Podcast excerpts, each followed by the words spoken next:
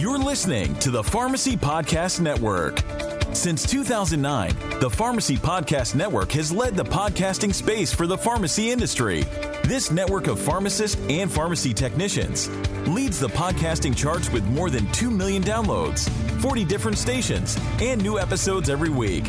The Pharmacy Podcast Network is the #1 podcast for the pharmacy professional. Subscribe now on Apple Podcasts, Spotify, CastBox, and all your favorite podcast players. Join the Pharmacy Podcast Nation today.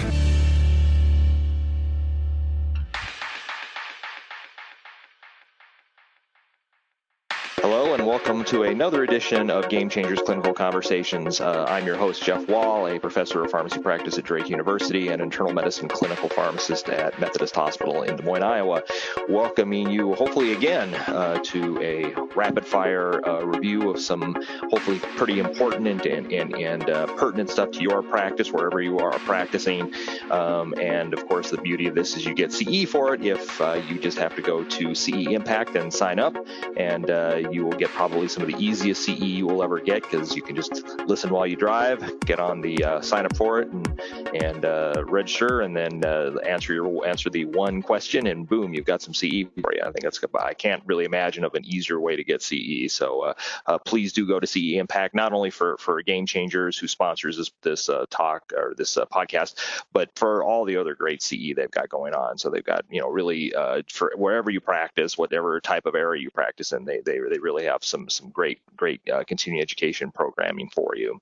Those of you who are continuing listening, hope you continue to like it. Please like us wherever you like your podcasts, and spread the word. Tell your friends. Hell, tell your enemies, and and maybe they'll like it too. Who knows? But and get more and more people listening to Game Changers. So I've tried for the last couple of weeks to dodge talking about COVID, but of course, it's almost impossible to do that. So I basically just gave in to the tide and said, well, this next talk, we're gonna just kind of do a quick update on two therapeutic possibilities for COVID that we're gaining a little more information on, and I thought that was probably worth discussing. So we're going to talk today about convalescent plasma in patients who have COVID-19, and then we're also going to talk about the IL-6 inhibitor tocilizumab for COVID-19. Again, keeping in mind that by the time you hear this, a big study could have come out that maybe invalidates the stuff we're talking about. I mean, that's literally what we're dealing with now when it comes to COVID. The information is changing so rapidly. I was actually talking to one of my infectious disease docs, because we're doing some research in my hospital about this, and that's one of the things that we're really struggling against when we're trying to do research, is that when the standard of care literally changes week to week, it becomes very difficult to do studies and say, well, gee, how we treated patients in June, for example, isn't how we treat patients in August, and how we treat patients today is probably not how we're going to be treating patients in October. So it's I'm not gonna use the U word, but I will say I've never seen this before in my career. I hope to never see anything like this before again in my career, and I'm sure many of you feel the same way. So first up, we're going to talk about convalescent plasma, and this is definitely a back to the future sort of thing going on here, because the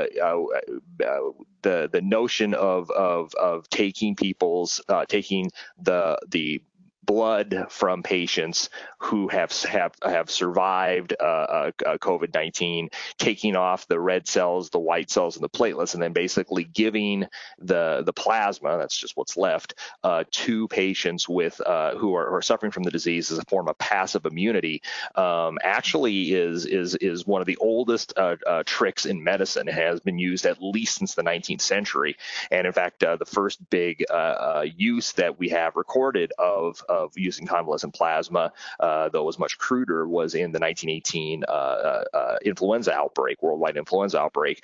That's the first kind of reports of people using it. It was used extensively in other pandemics, including the 1958 Hong Kong flu pandemic, and more recently, and I think more importantly for our purposes, it was used quite a bit in the original 2003 SARS-CoV-1 SARS-CoV-1 outbreak and had some good results. In fact, even a small study that suggested that it might improve mortality. So when SARS-CoV-2 hit the scene and COVID-19 was coming, I think this was one of the earliest things with that experts in this field started looking at is can we give plasma that theoretically has high levels of neutralizing antibodies to other patients and see if that acts as a form of passive immunity. So that's kind of the background of it.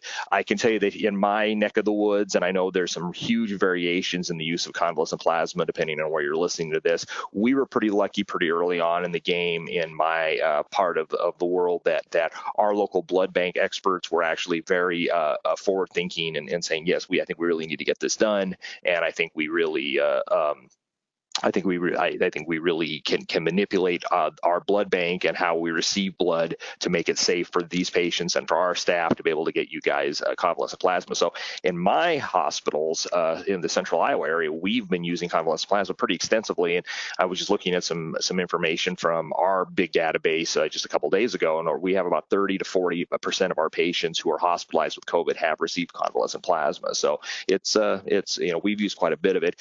It's actually fairly painless for the donor, that you basically go in and they will actually test your antibody titers. And if they are high enough, in other words, if you have high enough levels of antibodies in your bloodstream, then they will go ahead and siphon off a unit of blood or a unit of plasma. And it's important to know that single unit of plasma is enough to treat 3 patients. So it's definitely something that you're if you happen to be one of the people who got COVID and recovered, if it's something you'd like to consider doing, you will be helping multiple people if you decide to do that. So one unit donated from the patient gives you about 3 treatment courses of convalescent plasma. So, and it's basically given as a single infusion. Some people have tried 2 infusions, but that doesn't really make a whole lot of sense. And so basically how we've been doing it and how most other places have been doing it is you get a single infusion over an hour. There's been some concern about the potential for infusion site reactions, and we have had a couple of small reactions that have occurred in patients, but on the whole, because they're just giving plasma instead of the formed elements like red cells and white cells, it's actually pretty well tolerated, and you don't see a lot of infusion reactions or anything along those lines. It's important to remember that we give plasma to, for example, trauma patients or patients who are bleeding all the time, and that's something we very rarely worry about with those patients. So that's kind of what we've done. There's been a number of retrospective case series that have looked at convalescent plasma, and if I were to go through those, we could talk about those for an hour straight. I decided instead of just talking about what we had there, I thought I'd talk about a couple of recent papers that have come out that I think are a little more rigorous, including a match control study, a randomized control trial that actually has some very interesting evidence supporting of it, and then a very recently published meta-analysis. So first up is the match control study. This was a study done in the United States, and what they did in this study was patients who were hospitalized with severe or life-threatening COVID-19. So these are people on high levels of oxygen support or who were mechanically ventilated. Were basically all of the people in the cohort did receive convalescent plasma, and then they did a matched control. Retrospectively to patients who basically had the same oxygen needs and then had other characteristics that might be associated with worse outcomes, and that included things like diabetes and age and things along those lines.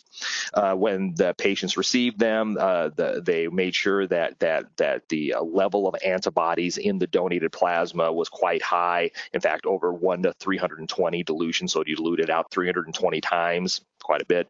You'd still see some antibody levels there. And again, they matched these patients for a number of things. And what they found in this retrospective case control study was that patients who received convalescent plasma were likely to have improvements in their oxygen requirements within 14 days after the infusion. They also demonstrated improved survival as well. And after they adjusted for a whole bunch of other things, where they particularly found the benefit was in non-intubated patients. And that's what we're finding with, I think, with a lot of these treatments, is that if you can get to patients early, they tend to do better with it. And so in a adjusted covariate model, when they looked at non-intubated patients, it actually significantly improved survival, or it was associated with improved survival particularly for non-intubated patients. So this paper kind of came away with saying that, again, it doesn't prove anything because it's a cohort study. It's not a randomized controlled prospective study, but it did suggest that patients tolerate it well, and it's associated with improvements in oxygen and maybe even improvements in survival, particularly in patients who are not intubated. The first randomized controlled trial for convalescent plasma has been published only in the last 2.5 weeks, so it's really kind of hot off the press. And so this study was done in the Netherlands, and what they did is they started a study where they randomized patients to basically standard of care, so nothing, or receiving convalescent plasma. It wasn't a blinded study, but at least it was a randomized and controlled study, so that's something pretty good. They wanted to make sure that the patients who received convalescent plasma, that the antibody titers were at least 1 to 80, so a little bit lower than in the other study we just talked about. This was very interesting. So in this study, they started out looking at 60-day mortality and things along those lines. But what was very interesting was before starting the infusion on these patients, the investigators actually checked these very patients, the patients who were sick with COVID, for seeing if they had already developed a significant antibody response themselves. And what they actually found was, the majority of them had. So out of 56 patients, the first 56 patients they put with, they were getting ready to give the convalescent plasma to, 79% of them already had antibody titers in their blood already that were at least as high as what they were getting ready to give them. And so very interesting in this study, they actually halted this study early, not because they thought it was there was a problem, there was harm, or they couldn't find benefit, but it did raise an interesting question. Should we be giving convalescent plasma to patients who may already have significant levels of antibodies in their body in the first place? So what benefit would you get from that? And I thought it was a fascinating study along those lines, because up to this point, we really haven't thought about that. We just assumed that patients wouldn't develop a significant antibody response until they were well on their way to recovery. And that's not what they really found in this study. Now, it's difficult to see if that's true in other populations. I don't know about my listeners, but in my hospital, it is next to impossible to get antibody studies done at this point. Really, we have to rely on PCR looking for pieces of the virus in the blood.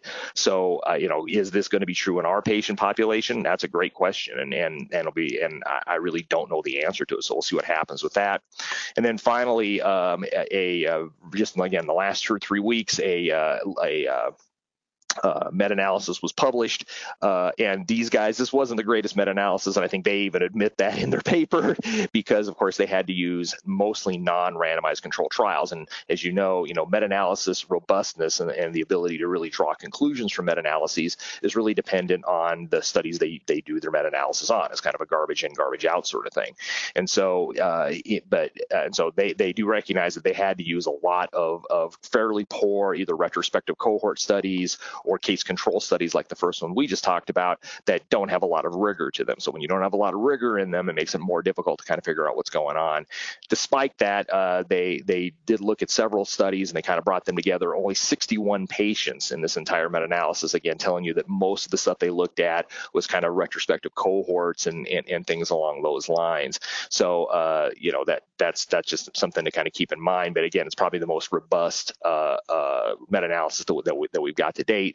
And what they basically found was that convalescent plasma treatment in this meta-analysis was safe, and it did improve outcomes. And one of the things they talk about, the outcomes were kind of all over the place, but they improved clinical outcomes. So they improved clinical status, they improved patients getting off the ventilator, things along those lines, in about half of the patients that were looked at the meta-analysis. Now, again, And this, the heterogeneity in this meta-analysis was huge, because these are all sorts of different studies. They got all sorts of different treatments besides just convalescent plasma. Half of these patients got hydroxychloroquine and leponavir, ritonavir, and all sorts of stuff like that. So again, I would hardly bring this meta-analysis up and say, hey, this is the definitive stuff that tells us it's good. But I think there is some evidence to suggest that this and other studies have suggested that convalescent plasma, at least in patients who may not necessarily have their own robust antibody response, seems to have some benefit. Now, the final word on this is going to be another arm of the recovery study. As you guys know, the recovery study is this gigantic study being done in the United Kingdom, where they're basically taking a pragmatic approach and trying basically all sorts of different treatments to see which will be beneficial in kind of a stepwise sort of randomized control trial. So they are randomized control trials that they're big enough and well done enough we can really drive good information from, and that's where we got we knew about the benefit of dexamethasone. And I'll tell you, pretty much nowadays, you have COVID in my hospital, you get dexamethasone for sure. Another arm of the COVID study is a convalescent plasma arm, and the rumor going around is that's going to be published very, very soon. And so hopefully that'll kind of give us kind of one of the final words on this. But data to date, I think, does suggest that convalescent plasma is not harmful and certainly has the potential to be helpful. Now, another treatment that has a little less data to support it, and in fact is not as good data to support it, is tocilizumab. So, we know that in patients who have severe COVID acute respiratory distress syndrome, they often develop something called a cytokine storm. And I won't belabor that because I suspect most of the people in the audience are well aware of what that is. Just suffice it to say that the body's own immune system basically overcompensates for fighting the infection, and you get this unbelievable pro-inflammatory response rate that leads to alveolar damage and ARDS and other organ damage and things like that. And in the early days of the COVID epidemic, one of the key inflammatory markers they looked at was ferritin. And in these patients, serum ferritin levels were just off the scale. They were unbelievably high in the tens of thousands of range. And I'm an old man. I've been a pharmacist for a long time. I know that the kind of the clinical teaching is that when you see ferritins of 5 figures or higher, you've got to be thinking of some sort of cancerous process or some sort of super duper inflammatory process that leads to that. And with those types of super inflammatory processes like HLH, clinicians in the years past have used anti-interleukin monoclonal antibodies as treatment. So that's kind of where the thought, well, if that's the case and it works for HLH and some of these other types of big pro-inflammatory systems, where are we next with that? So that's kind of where tocilizumab came up, and so it had been used pretty extensively in Italy during their outbreaks in Milan and stuff like that. But as far as us using it in the United States, we've used it. In fact, some of our surrounding areas have used it quite a bit. And so the question is, well, anecdotally, some people say it works. What have the studies shown? Well, so far we've had two, I think, pretty decent studies. The first has actually been semi-published anyway, and it was the COVID dose study. Now, this study took a look at a different approach. Instead of waiting for patients to pretty much be, in extremis and having, being ventilated and being super duper sick, they actually looked at low dose tocilizumab in patients who were sick and they were hospitalized and they were on oxygen and they had a high C-reactive protein, but they were not on mechanical ventilation. And they used very, very low doses of tocilizumab. Anywhere from 40 to 200 milligrams were evaluated. Again, like all these teeny tiny studies, it was a tiny study, 32 patients, but they did find that the patients who, again, were not mechanically ventilated who received tocilizumab did have an improvement in fever resolution. Their CRP declined within 24 to 48 hours of getting the drug, and the mean time to clinical recovery was quicker, and their their overall clinical outcomes were better. This study wasn't big enough to look at mortality, so they didn't really comment on that in this dose. But this study suggested that low dose tocilizumab may have some benefit.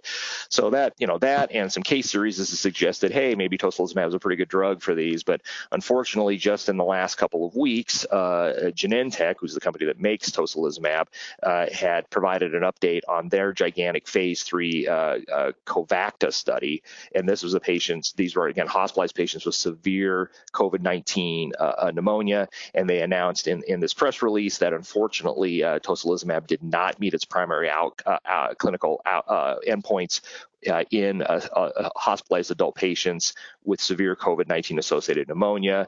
And so the primary outcome in the study was a difference in clinical status, and they used the kind of the standard 7-point scale where, you know, 0 is essentially normal and 7 is unfortunately passed away. And they found that the ordinal scale was not actually better in patients who received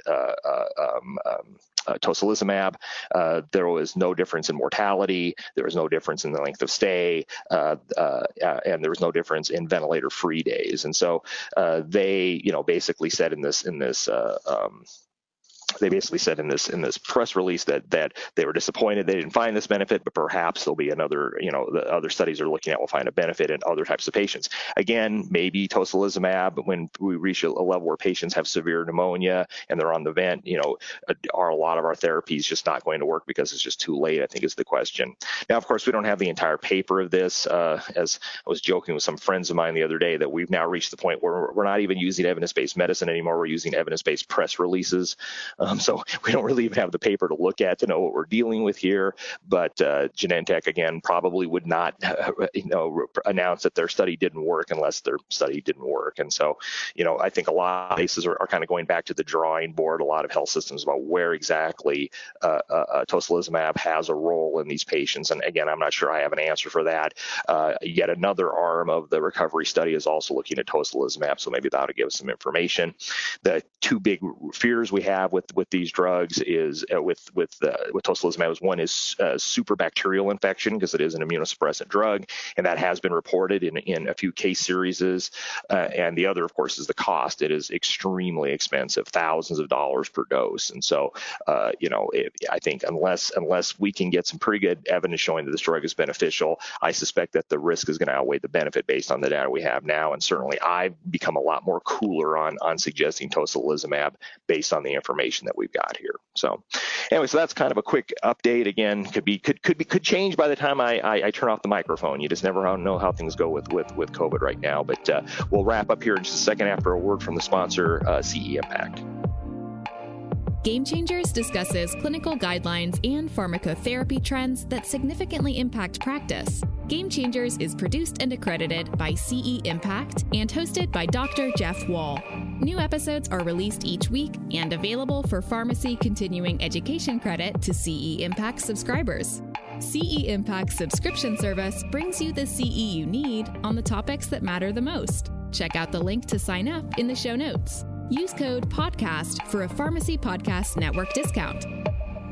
So, you know, again, we're entering what, month 7 of the COVID crisis in the United States. I think we are learning more. We are learning better about how to treat patients. I think that's the reason why the mortality levels continue to drop, even though our case rates continue to increase. We still have a lot to learn. There's no doubt about it. A lot of drugs are on the chopping block and being studied about where we're going to use them. Everything from nanotechnology to what was I reading? Alpaca. Antibodies are now entering phase 3 studies. So yeah, so who knows what we'll be using for COVID even the next 3 or 4 months. So anyway, I appreciate you sticking around. Hopefully this was of interest. We are going to go back to non-COVID. I really hope, unless some gigantic paper comes out or something, or we're going to go back to non-COVID next week. So stick around for that, please. Again, thanks for listening. And remember, time flies. I don't know where it's going, but the most important day is today. Take care.